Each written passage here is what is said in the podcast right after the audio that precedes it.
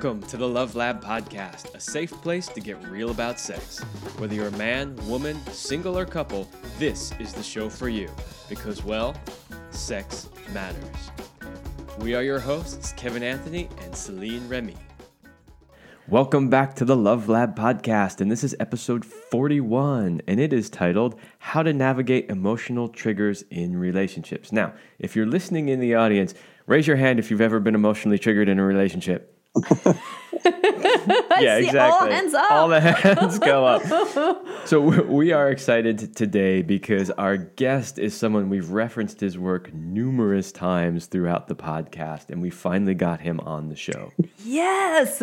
Today we have a special guest, and you've heard his name. It is Scott Catamas. And Scott Catamas is an Emmy Award winning producer of educational television and a master relationship coach.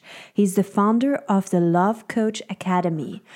I think I met Scott, I want to say it goes back probably six or seven years. And I've taken numerous workshops from him. And one of the things that I do remember when I think of Scott is he's a master at empathy.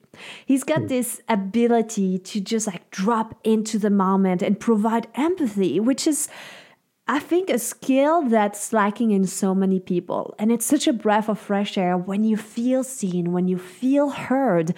And that takes the communication to such a, another level. So I'm so, so excited to have Scott today and introduce this dear friend of ours and mentor and coach. And so we just want to say, welcome, Scott.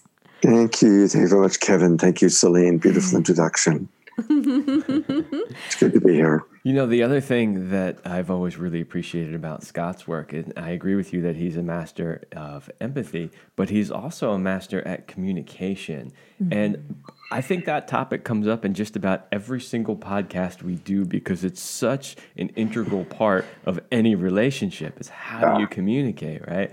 So I imagine that some of that wisdom is going to come through uh, over the course of this interview. well, we'll do our best. And, if, and of course, you know, since we're talking about how to manage our triggers, you know, everything you've already said actually is what it's all about. Because when we get triggered, which happens to all of us, uh, something happens, we get scared. Uh, learning to slow down, calm our nervous system, and drop into our heart to get out of the reptile reactive brain and to drop into that place where we can access empathy for ourselves as well as empathy for the other. That's really the key, you know. And so I just wanted to go right there, right off the bat. Right. That that's that's the practice is learning. Now we'll talk about a few tools of how to do that, but we want to learn how to manage ourselves so that when we are triggered or we're in the possibility of getting triggered, we can stay in the frontal lobe. That's the forebrain which is where we access our empathy center and where we can see the big picture, as opposed to getting abducted by our reptile brain, the reactive place, it's kind of the back part of the brain, where we only know how to fight or flight or freeze. Mm-hmm. So uh, that's awesome and perfect. And um, we're going to dive into more of that for sure as we go.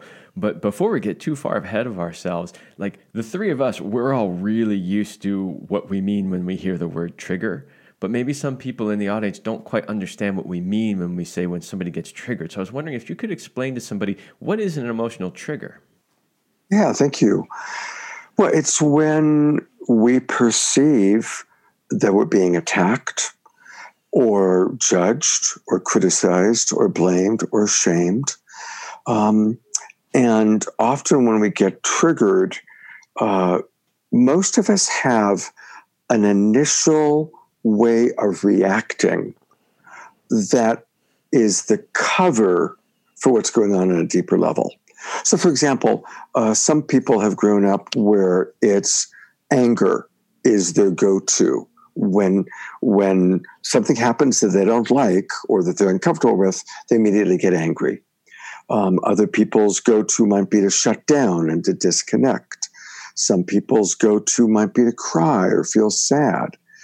So, inevitably, whatever our reaction is, it's a reaction to something is happening in our in our outer world that's poking us that's that's causing a reaction inside of us that we're either having a, an emotional response to or a psychological response to um, so that's how I would define being triggered and recognizing that the trigger may be first experienced as a poke um, followed by our normal kind of habitual reaction but underneath it, there's a whole world to be discovered and understood.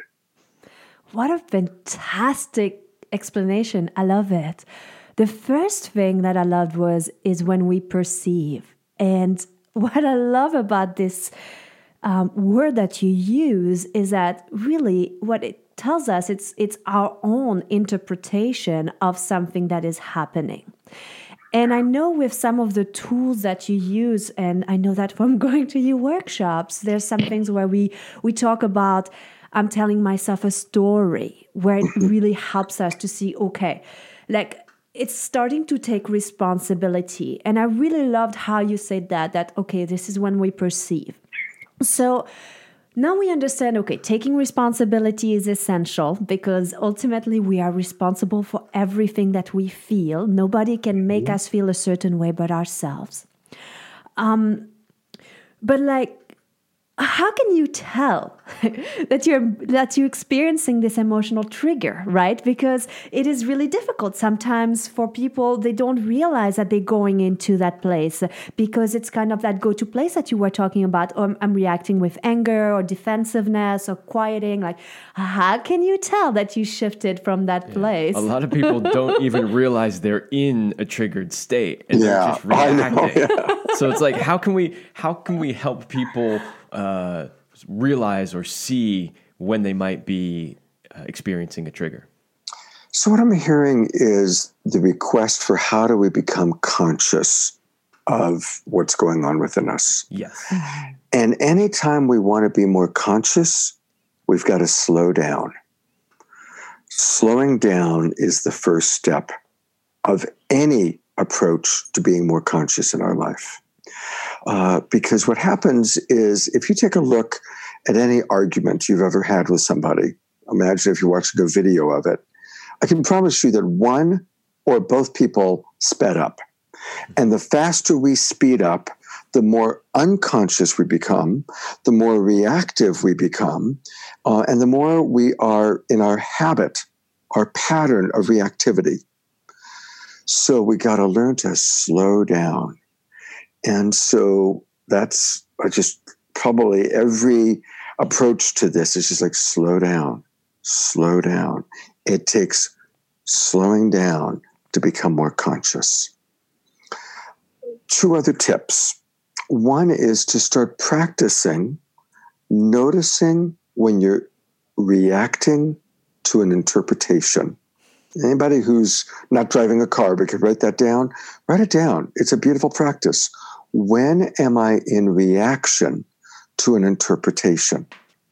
Because most of the time that we get triggered, we are interpreting what someone has said or done in a way that that is causing us to react. So your tone of voice, your body language, what you did or said, I'm interpreting that as an attack or as something offensive. And the moment I react to my own interpretation, we are probably going to go into disconnect.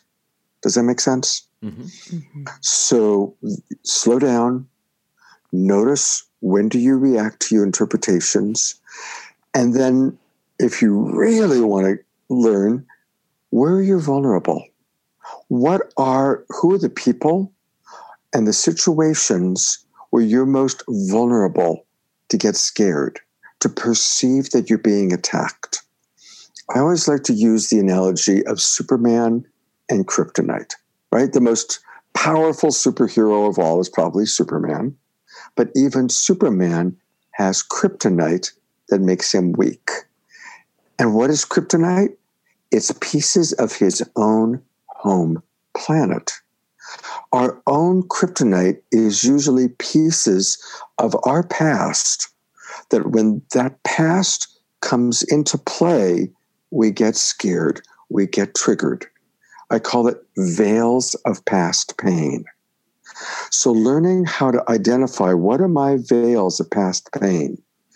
You know, we've all had the experience where we're in a good mood, and all of a sudden, someone that we have previous painful experiences with pops into our world. We see them, we get a phone call from them. It might be an ex wife or an ex boyfriend or an employer or someone that triggers us.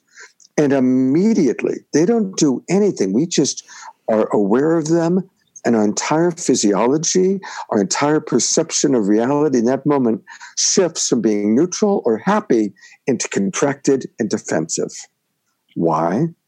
Because our brain rep- sees that person, it brings back memory of pain, veils of past pain come down, and we go into a defensive or triggered reaction. So, learning what our veils of past pain are, what our um, kryptonite is, is a great way to become more self aware. Yeah, and you know, I always love when interviews just naturally go in the direction that you want to go because my next question was why do we have emotional triggers, which is basically what you just answered, right? Where these emotional triggers come from.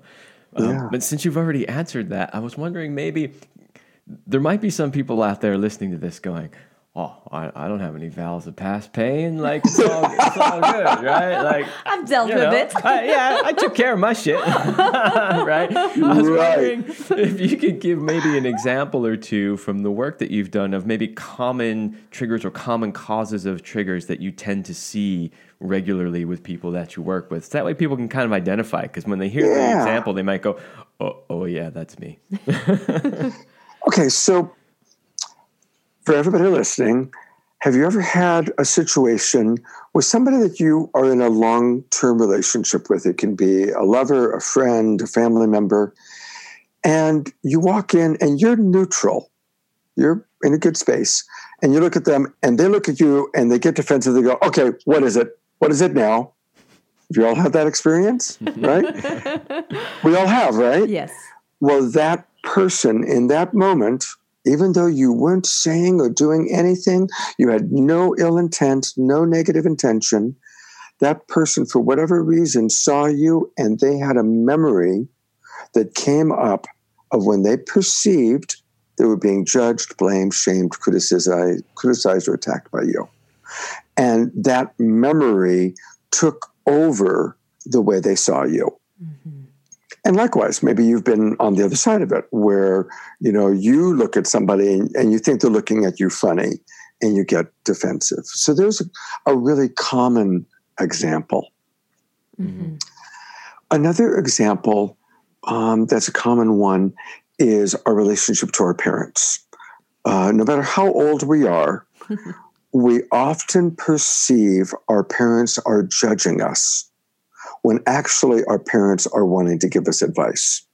We often experience advice from our parents as judgment because we had all those years as children and teenagers when we were establishing our own freedom of thought, our own independence, our own autonomy, that we had to push against our parents' ideas and values to discover our own. So even if we're 20, 30, 40, 50, the moment mom or dad actually is just trying to give us good advice, we get defensive and judgmental. I mean, we get defensive, and here it is judgment. So there are two pretty common examples that I can you guys relate to those examples? Oh yeah, I'm going to ask the audience again. Raise your hand if that's happened to you, and every hand is going to go up. yeah. You, you, know what I find interesting about this example is I can totally relate to that. Well, being in my 20s, still noticing dynamics of the parent-child um, dynamic going on with in the relationship with my parents. And so the first thing that I did was I realized that it was a dynamic that was going on that had been going on for well, decades. Um, so I brought awareness into this. And then I, I questioned myself and I was like, is this a type of relationship that I still want to nurture and have with my parents moving forward? Because it's not really serving me. And I don't think it's quite serving them. And for me, what it took was actually to set a hard boundary where mm. I had to speak up and say, This is not okay with me. Um, this I accept or I'm, I'm willing to receive advice or whatever it was, but I do not wish to get any feedback or whatever. I, I don't really remember the situation. I know it had something to do with my love life, not really having their support. Um, but I said, I, I put my foot down and I said, this is I don't want any of this. And I said, when we show up, since my family is in Europe, I don't see them physically often, but we do often, like maybe every, we used to do every week that we got on, on Skype or Zoom or something like this. And I said, I'm only willing to show up for a weekly meeting if you are not going to you know, talk about this or give me unsolicited advice anymore. If you're not capable of doing this, we're going to take a break until you can do that. And so it was a very uncomfortable discussion, honestly, to say that to your parents. I did my own part. I set the boundary. I do think we took a little break. And then we were able to find a new way to relate. Beautiful. And I have to say that um, now I'm in my mid 30s, so it's been a while. And my mom was just here not too long ago, staying with us. And I don't really have so much of those dynamics going on. My brother was here, and I could see that going on. He was still stuck in the pattern of like, the mm-hmm. little boy with his mom and i was advising him on how to take a step back how to see mom not as mom but as a human being but i don't experience that anymore so i want to say it is possible to actually not react to triggers all the time. That's a beautiful example. And, and I love how you laid out for the people listening the steps. And I kind of just want to, the steps that I heard is first you realized I want to change my relationship with my parents. I want to change the way that they see me and that they react to me and the way I react to them. So, first was the consciousness to desire to change and then you made the request and you set a boundary. Um, and you had, I'm glad to hear the word discussion. You had a discussion, so they had a chance to express themselves as well. You took a little bit of space because sometimes we need to take space when we're doing things differently. And then you came back and it was a new experience. And then how perfect that your brother, who didn't do those steps, was able to mirror to you the difference between not having done that work and the work that you did. Beautiful. Thank you, Scott. Thank you for this beautiful empathy. In case you didn't know what that was, all of you listening, this is empathy in action, and it felt delicious. well, since we're pointing out Scott's skills, I would also say, did you hear his listening skills and his repeating back skills so that we mm-hmm. were all on the same page? Which just point a few of those mm. things out to the listeners. So, but I also want to say, you guys are making my job really easy because you're oh, you're just like you're flowing right into all the questions that I have. so my next question was what can we do about emotional triggers? And you just covered some of that, but I was wondering if there's any other advice you would have for the listeners on ways that they can help manage these emotional triggers. Yeah, that's a lot of what I teach. A lot of uh, in my personal coaching and in the online classes that I teach it's learning how to shift from the reactive reptile brain into the frontal lobe, the forebrain. And it's a neurological shifting of where we put our attention. Um, you know, the Dalai Lama, and I give how to do that, or a couple ways how to do it in a minute, but the Dalai Lama allowed brain researchers to hook up electrodes to his brain and they ran all these tests on him for about 90 minutes. And they found that at all times, his synapses were entirely firing in his frontal lobe, his forebrain, the empathy center of the brain, the observer part of the brain. Even at the end of the research, they showed him photographs of Chinese soldiers burning down a Tibetan temple. And as he looked at these photographs, he wept. He wasn't stuffing his emotions, he wept. And then he said, This reminds me that we must remember to pray equally for the Chinese soldiers as well as for the Tibetan people. Mm. Now, I tell that story because we all are going to have in our life external circumstances that are really painful. People are going to say things to us that hurt. People are going to do things that hurt. We don't stuff our emotions. We cry. We feel the frustration, the sadness, even the anger. But we want to live in our frontal lobe where we can see the big picture, have empathy for ourselves, and have empathy for the other. And so, empathy really is the key here because when we can recognize, wow, this person's making that choice because they so want to be safe. They're so longing respect. Going back to Celine's parents for a minute, they were giving advice. Clearly, if it was about your love life, it was before you married Kevin. I mean, I'm sure now everything is not a problem there. That is correct. So, this, this, this is BK before Kevin. and they wanted to make sure that their daughter didn't get overly involved with the wrong person until Kevin showed up, right? So they were wanting to, yes, exactly. They were wanting to meet their value for what was best for their daughter, right? So obviously I'm being playful there, but there actually what's true is every choice a person makes mm-hmm. is an attempt to meet some precious need, an attempt to meet some precious value. Every choice, even crazy choices, are just are crazy or tragic strategies to meet precious needs. Mm-hmm. So the key, and this is the answer to the question, is learning how to practice maximum empathy for yourself Again, Celine had enough empathy for herself to say, I don't like the way my parents talk to me. It it hurts. It doesn't feel good. I want to change this.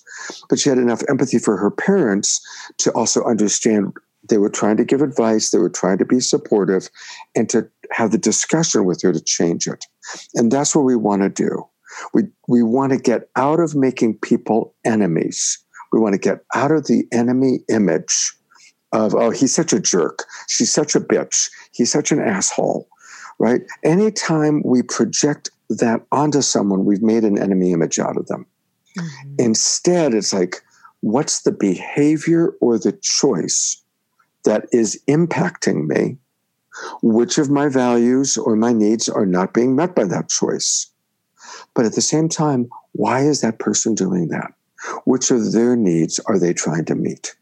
And when we can see the world in that way, which requires empathy, we create peace in our relationships and peace in the world. Uh-huh. So powerful! Wow, I'm I'm conflicting conflicted in asking for more tools or I think one thing, though, before we go there, one thing about what you say that is so current with our state in, in society, what I have noticed is that people have trained themselves to react instantly to whatever shows up. And I'm more specifically thinking about the news feed on their social media. Mm. And and it translates into every areas of their lives because i see this every time when i deal with clients in even in our private sessions where it's kind of the default mode of always having to put off fires or, or reacting right away. And i think that this keeps us really trapped in this reptile brain that you're talking about. And I think if we have also compassion and understanding that the way society is designed right now, it's kind of creating or giving, keeping us stuck into this reptilian area. It's it's mm-hmm. training us to be overly us. reactive. This is why the one headline is all that anybody ever reads. Mm-hmm. And you see it all the time in social media. They'll just throw a headline up there and then people will react immediately, believe it immediately. But if you actually read the whole article, by the time you got to the end, they just disproved whatever the thing said in the, in the title, right? Mm-hmm. This is how clickbait works. right. So what I'm hearing is the tragic, quick judgment reaction that when we are so quick to judge, which is prejudice, right? Mm. Um, and so when we have prejudice, oh, we see somebody of a different color or a different race, and we immediately prejudge them. And again, we as a human species are moving from survival, where we did have to be quick to judge because we were in physical survival. And so our lives depended on quick reactions to protecting ourselves. Now we're moving into learning to thrive. Most of the people listening to this podcast are not in physical survival. Mm-hmm. And we are one, two, maybe three generations removed from a long ancestral lineage that was in constant physical survival, but no longer. And so we are in the age of moving from surviving to thriving, mm-hmm. moving from quick reactive judgment, reptile brain, into frontal lobe, what's really happening here? What's the big picture? mm-hmm. having empathy for the other as well as empathy for ourselves.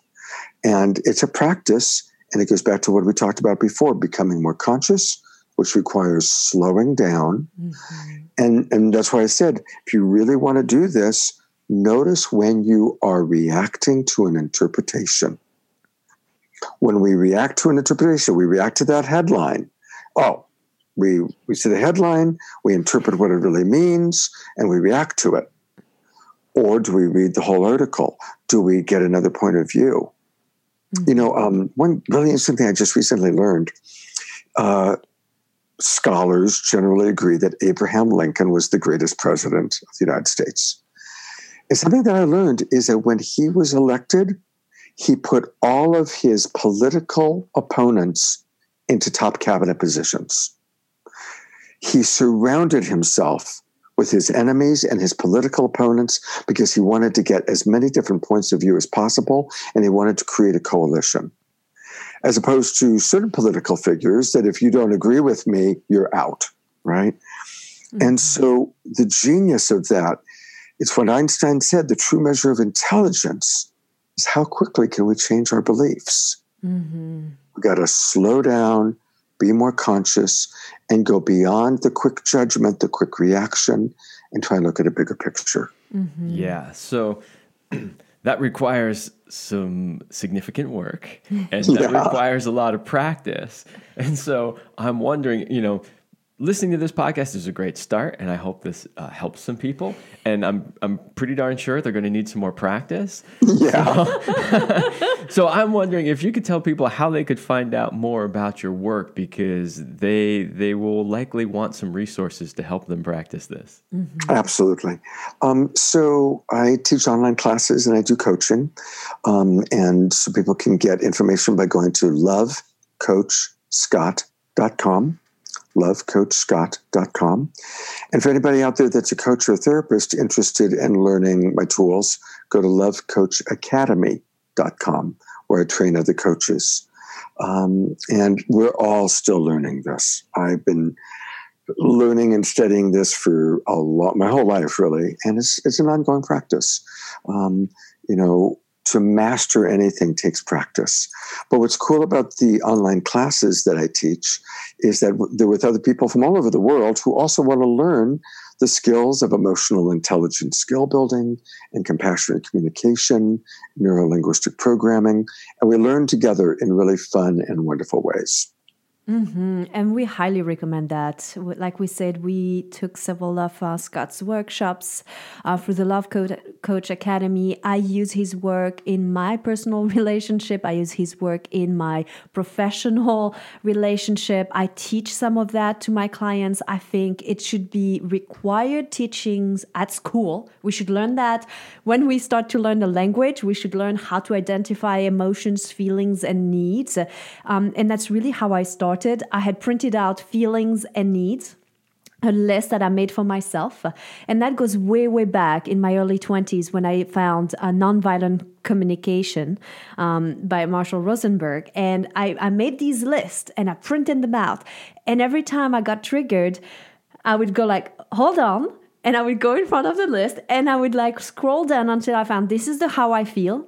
And then go mm. beyond that what do i really need? Because the feeling is not i mean it's not that important i think. The need is more important. You're trying to to get a need met. And that's how i did this. And it took me several years. Now i don't need the sheets anymore. It's integrated. But check out scott's work. Celine's always been an overachiever. Oh, that's beautiful. I, I love that. And it's true. It's like, it's a practice learning how to see the world through feelings and needs as opposed to judgments and reactivity. yes yeah. And that's how we create peace. Mm hmm. i love that And that's how people have great relationships like Kevin and Celine. yes. Well, I do know you have a special gift for our listeners. And um, all of you listening today, there's a quick action for you because Scott is offering a free 20 minutes consultation for the first three people who apply. So I'm assuming if they go to lovecoachscott.com, there's a way to reach out to you and mention the Love Lab podcast. That, that's how Yeah. they found you. And yeah, how they, they can do it that way. Um, or my email address is sc, my initials, sc at lovecoachscott.com. So you can send me an email or they can send me a Facebook private message. I'm the only Scott Catamas on planet Earth. So. Awesome. So if you are on the fence, this is a fantastic gift and opportunity for only three of you. Take him up on his offer. You will be blown away. Even 20 minutes can start to change the course of your life. Don't forget to mention the Love Lab podcast. Yes. Absolutely. where you heard about it. all right, everybody, that is all the time we have for this episode. I would like to thank you, Scott, for being on here with us, and we will see pleasure. you all next week.